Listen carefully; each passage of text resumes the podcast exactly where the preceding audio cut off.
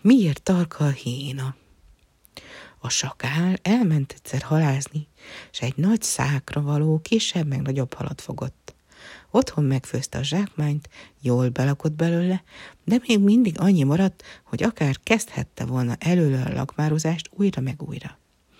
Kié legyen a többi hal, töprengett magában, de nem tudott semmi okosat kitalálni. Amint így tört a fejét, egy hína tűnt fel az úton.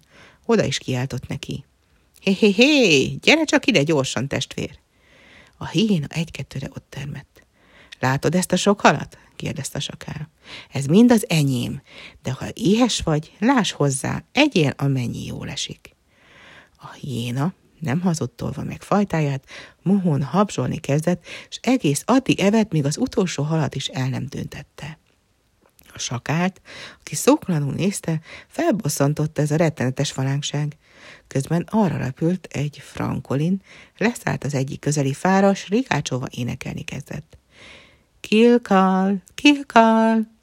A hiéna éppen az utolsó halat nyelte le, mikor figyelmes lett az éneklő madár pettyes tollazatára. Milyen csodálatos tarkafoltos tolla van, kiáltott a irigykedve. Nem tudod, csak áll testvér, kipöttyözte meg ilyen szépen ezt a madarat?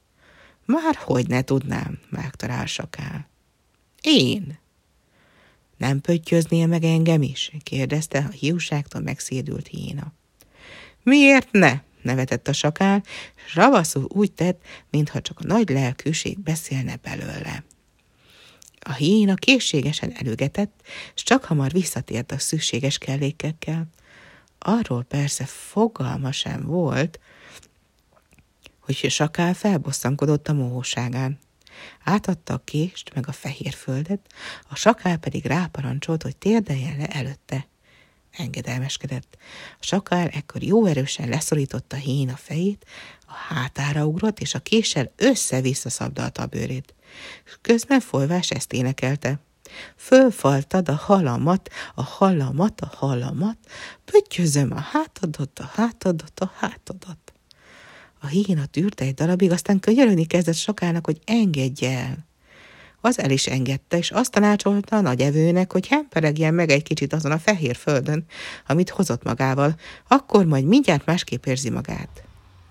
Mit tehetett a hína? Megfogadta a tanácsot, és azóta olyan fehér foltos, tarka a háta.